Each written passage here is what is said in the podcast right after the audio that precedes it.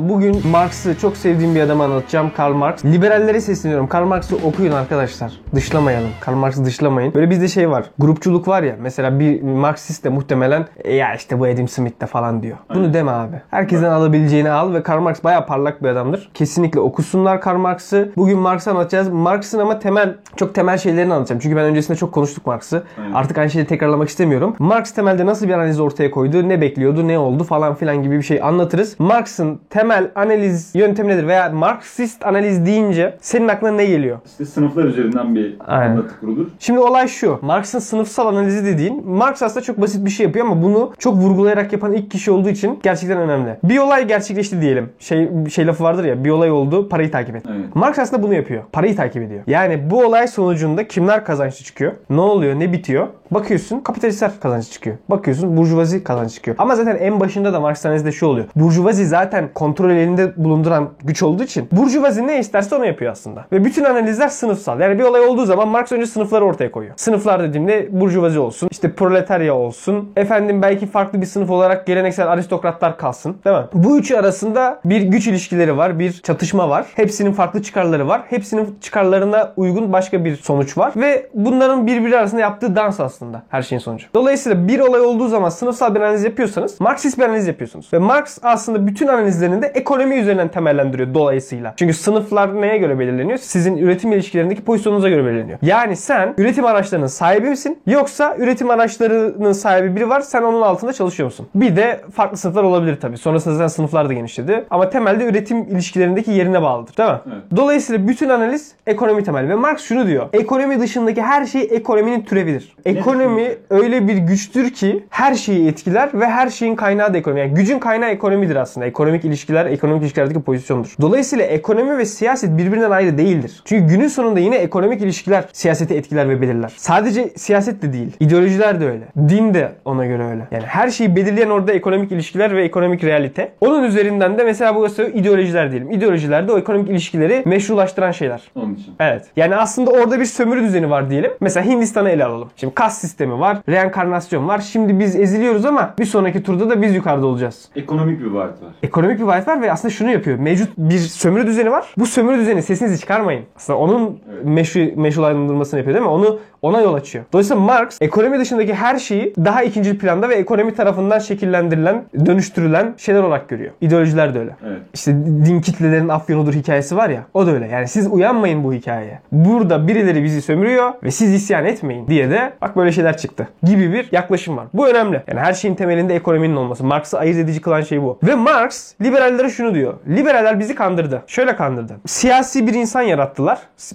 Political man. Siyasi insan diye bir şey var sayalım. Bu anayasal olarak vatandaşlık e, hakları tanımlanmış insan. Sen anayasal olarak vatandaşlık anlamında Ali Koç'la aynısın. Siyasi insan olarak siz eşitsiniz. İkinizin de oy verme hakkı var. Aynı yasalara tabisiniz. Hiçbir sıkıntı yok. Yani sen Ali Koç'la eşitsin aslında anayasal olarak. Ama gerçekte değilsin. Marx diyor ki modern toplum, modern liberal toplum şöyle bir çelişki veya şöyle bir komiklik yarattı. Feodal toplumda sınıflar çok netti ve sosyal hiyerarşi vardı. Yani lordlar zaten ekonomik olarak da üstte, serflerin hiçbir gücü yok ama lordlar zaten siyaseten de üstte. Yani serflerin zaten siyaseten de bir gücü yok. Yani lord ekonomik gücünün karşılığında politik olarak da imtiyazlı ve güçlü. Başka kimsenin söz hakkı yok. Burada aslında bir uyum var. Çelişki yok değil mi? Eski toplumda. Modern toplum Gerçekliğe daha yakın. Aynen modern toplum bir İllüzyon yarattı. İllüzyon yarattı. Sen aslında eşitsin siyaseten ama gerçek dünyada eşit değilsin. Bu modern toplumun getirdiği bir şeydir diyor. Yani o liberal düzen böyle bir komediyi yarattı. Ve aslına bakarsan gerçek hayatta da reale, pratiğe bakarsan da sen Ali Koç'la aynı şekilde siyaseti etkilemiyorsun. Sen Ali Koç'la eşit vatandaş da değilsin çoğu zaman. Muhtemelen yasalar da size aynı şekilde işlemiyor. Evet. Evet. Yani dolayısıyla Marx'ın itirazı şuna. Yani liberaller mesela insanı özgürleştirdiler ve eşitleştirdiler ya, eşit kıldılar ya anayasal olarak. İddia bu. Marx diyor ki yeterince eşit değil sizin insanınız. Gerçek eşitliği sağlamak istiyorsak ekonomik ilişkileri düzenlememiz lazım. Sınıfları ortadan kaldırmamız lazım. Sınıflı bir toplum asla eşit olamaz. Siyaseten de eşit olamaz. Hiçbir şekilde eşit olamaz. Ve sınıflı bir toplum da insan onuruna uygun bir hayatla sürülemez toplumun geneli için. Dolayısıyla gerçekten eşitlikçi ve gerçekten hakkaniyetli bir sistem sınıfları ortadan kaldıran sistemdir diyor. Yani Marx'ın anlatısının temelinde sınıf çatışmaları var. Ve Marx diyor ki sınıf çıkarları bir araya gelemez çıkarlardır. Yani birbirine çok net çelişen çıkarlardır. Şimdi kapitalist sürekli kar maksimizasyonunun peşinde ve işçinin haklarını ne kadar kısıtlarsa, işçiye verdiği parayı ne kadar kısıtlarsa o kadar kar edecek. E, işçi de ne kadar kazanırsa o kadar onun için iyi. Dolayısıyla burada bir araya getiremeyeceğin Bir çatışma var. bir çatışma hali var. Siyaset de aslında bu çatışmanın bir sonucu, bir ürünü. Siyaset bu sınıf çatışmalarının arenası olduğu için ve bu sınıf çatışmalarının bir sonucu olduğu için çünkü sınıflar var, farklı çıkarlar var.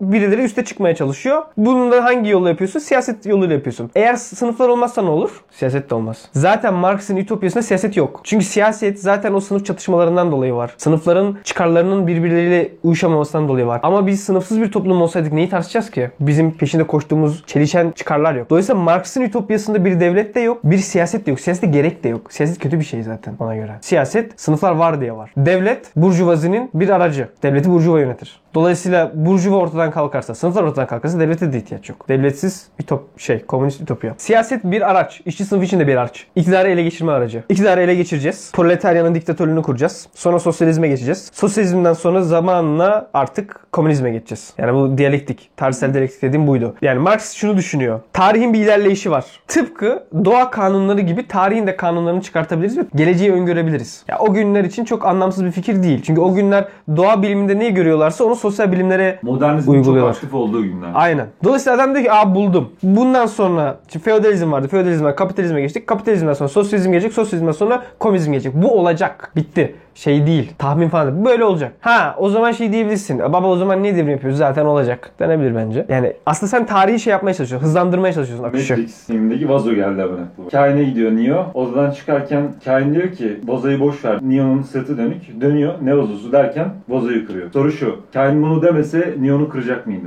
Güzel. Ama tarihsel materyalizmin bence çok fazla sorunu var. Tarihsel materyalizmin çok fazla sorunu var da şeyi insanlar bilsinler. Yani Marx geleceği öngördüğünü ve toplumun dönüşümlerinin önceden tahmin edilebileceğini ve belli bir şablon olduğunu düşünüyordu. O şablon da bu söylediğim şablondu. Dolayısıyla bugün ilerici gerici de oradan geliyor. Yani gerici ideoloji. Gerici ideoloji olma sebebi şu.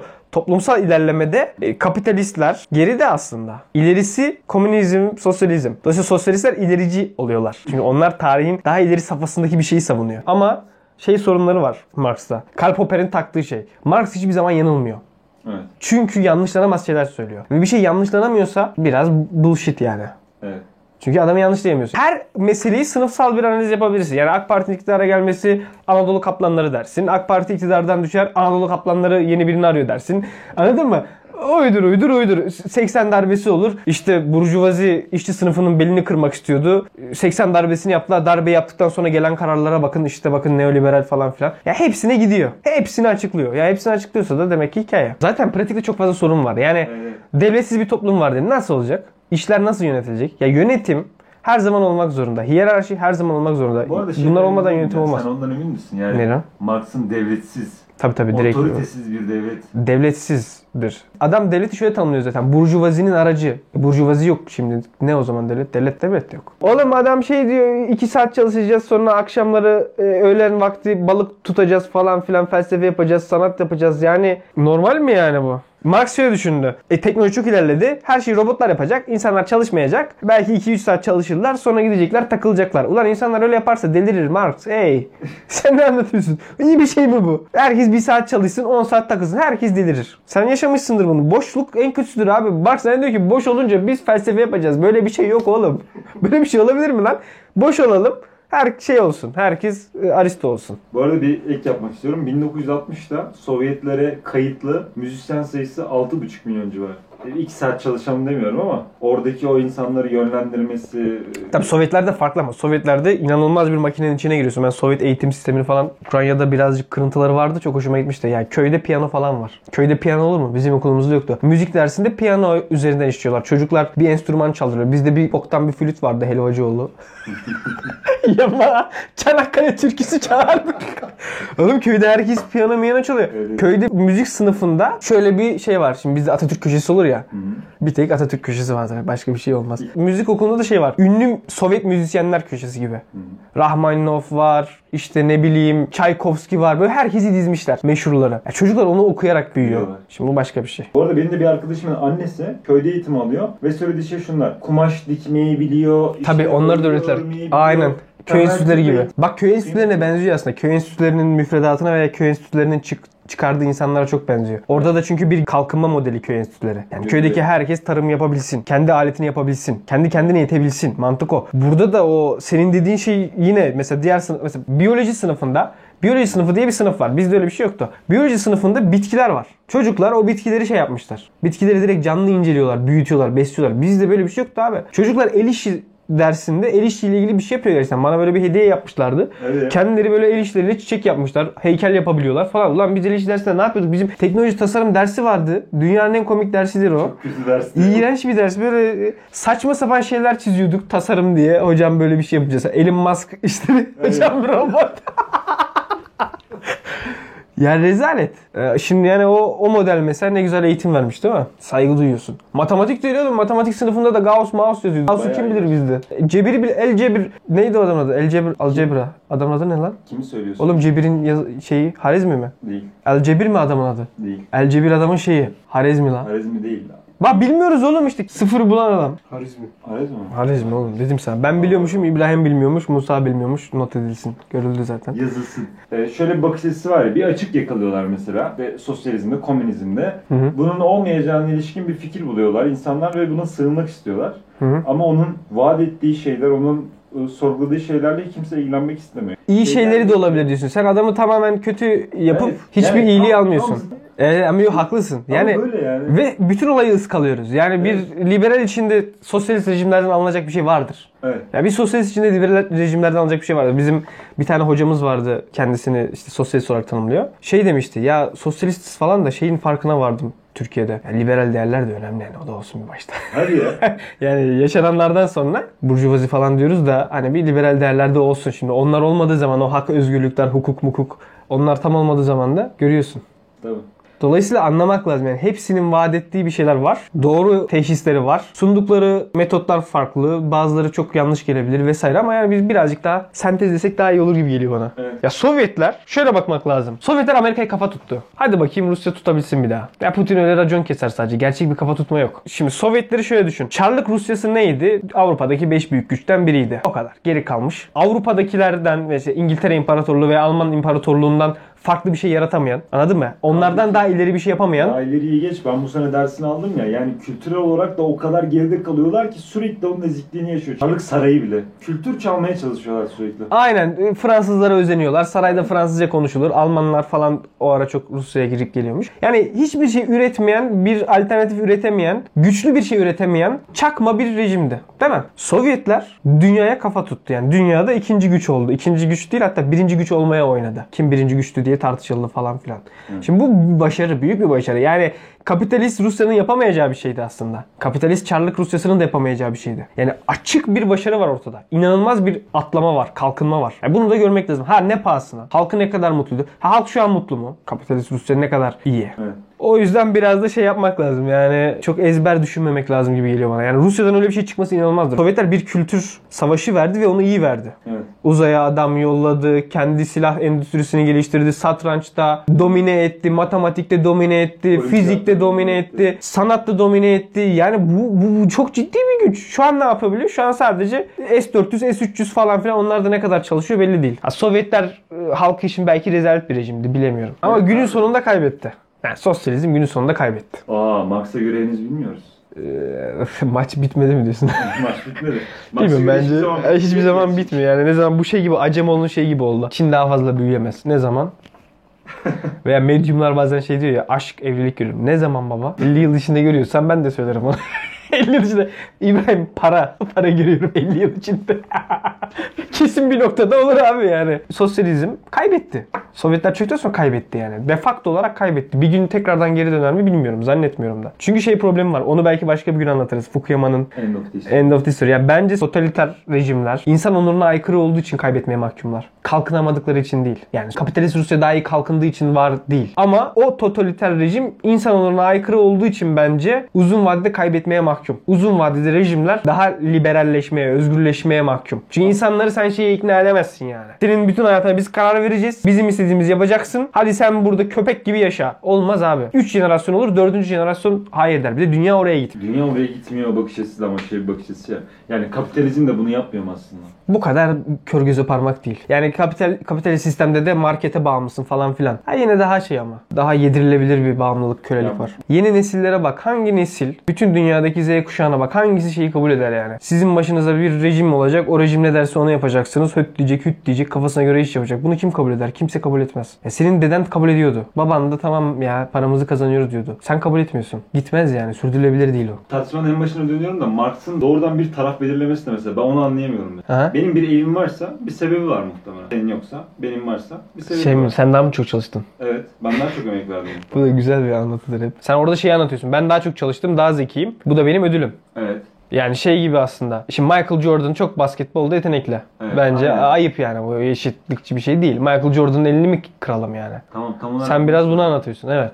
Yani Michael Jordan çok yetenekli olduğu için çok para kazanıyor. Çok ünlü oluyor. Çok zengin oluyor. Hiç eşitlikçi değil. Kıvanç Tatlıtuğ çok yakışıklı. İstediği kadınla birlikte olabiliyor. Ben değilim. Olamıyorum. Kıvanç Tatlıtuğ'u ne yapalım? Yüzüne kezzap mı atalım? Veya biriyle birlikte olmasını mı engelleyelim? Yani aslında hayatın her alanında bir takım yetenekler bazlı bir ayrışma var. Dolayısıyla bir adam çok çok para kazanmaya kafası yatkın. O para kazanmasın diyorsun sen. Değil mi? Yani Marx'a öyle eleştiriyorsun. Bırak o da para kazansın. Bence haklı bir eleştiri bu. İnsanlar niye eşit olsunlar ki? İnsanlar eşit değillerse eğer. Böyle bir sorun zaten var. Doğal olmayan bir şeyi yapmak totaliterdir zaten. Yani komünist ütopya niye totaliter biliyor musun? Komünist ütopya tarihin sonu olduğunu iddia ediyor ve onun cennet olduğunu iddia ediyor. Cennet değişir mi yani? Cennet değişmez. Dolayısıyla kimse değişim isteyemez o noktada. Birileri değişim istediği zaman deli olacak. Ya deli diyecekler, hapse tıkacaklar ya da başka bir şey yapacaklar. Zamanı durduruyorsun aslında. Akışı engelliyorsun. Dolayısıyla çok sorunlu. Ama bu demek değil ki kapitalist sistem içinde bir sürü çelişkiler barındırmıyor. Hakkaniyetsiz. Kapitalist sistem hakkaniyetsiz birçok yanı var. Birçok yanı var. Bunlar düzelebilir. Ama ben de demiyorum ki herkes eşit olsun. Herkes eşit değil. Olmasına gerek de yok. Bu eşitlik uydurma bir şey. Yap eşit değiliz yani. Yani bunu uydurmaya çalışmak o kadar anlamlı. Değil. Çok fazla baskıya ihtiyaç var. Doğal olmayan bir şey yapmak için çok fazla baskıya ihtiyacın var. Yani insan doğasına uygun da olmayabilir sosyalizm. Yani Musa daha çok para kazanıp daha iyi bir arabaya binmek istiyor. Sen Musa'ya dersen ki senin hayatın boyunca bineceğin araba Lada'dır. Evinde şudur. Ve sen bir e, televizyon almak istediğin zaman 2 yıl bekleyeceksin. Ama herkes de eşit. Bence Musa kabul etmez. Ya böyle bir sorun var. Kırtar Vadisi'nde şey bir şey vardı ya bizim videoya koymuştuk. McDonald's'a, Cine sosyalizmi yıktılar. E o zaman demek ki sosyalizm yanlış bir fikirmiş. Yani uymayan bir şeymiş. Sana uymayan bir şeyse yıkılıyor. Adamlar o boktan McDonald's'ın önünde sıraya girdi ya. Sen şimdi gitmezsin yüzüne bakmazsın. Ha, o kadar demek ki öyle bir şey var ki. Açlık var ki şeye. Hani yeniye ve özgürlüğe. Ha, İstediğimiz yemeği yiyebileceğiz. Yok abi ladaya binmek istemiyoruz abi biz. Yani bize bunu dayatmayın abi. Marx'ın en temel hatası ne? Benim gördüğüm onun göremediği bir şey var. Ne abi? Dünyada cennet yok. Eğer sen cennet yaratmaya kalkarsan daha büyük bir cehennem yaratıyorsun. Sosyalizmin sorunu buydu işte. Böyle bir şey. Gerçekten onu göremiyor. Herkes için insan ona aykırı bir rejim yarattılar. Ha şimdi Marksistler derler ki sosyalizm, pardon Sovyetler bizi yansıtmaz, Küba yansıtmaz, o yansıtmaz. Tamam hiçbir yansıtmaz. Çok da şey etmez. Gerçek Marksizm bu değil. Gerçek Marksizm bu değil aynen. Bu cümle kuruluyorsa bir sıkıntı var genelde yani o. Gerçek liberalizm bu değil diyen duydun mu? sen? Çok olmuyor.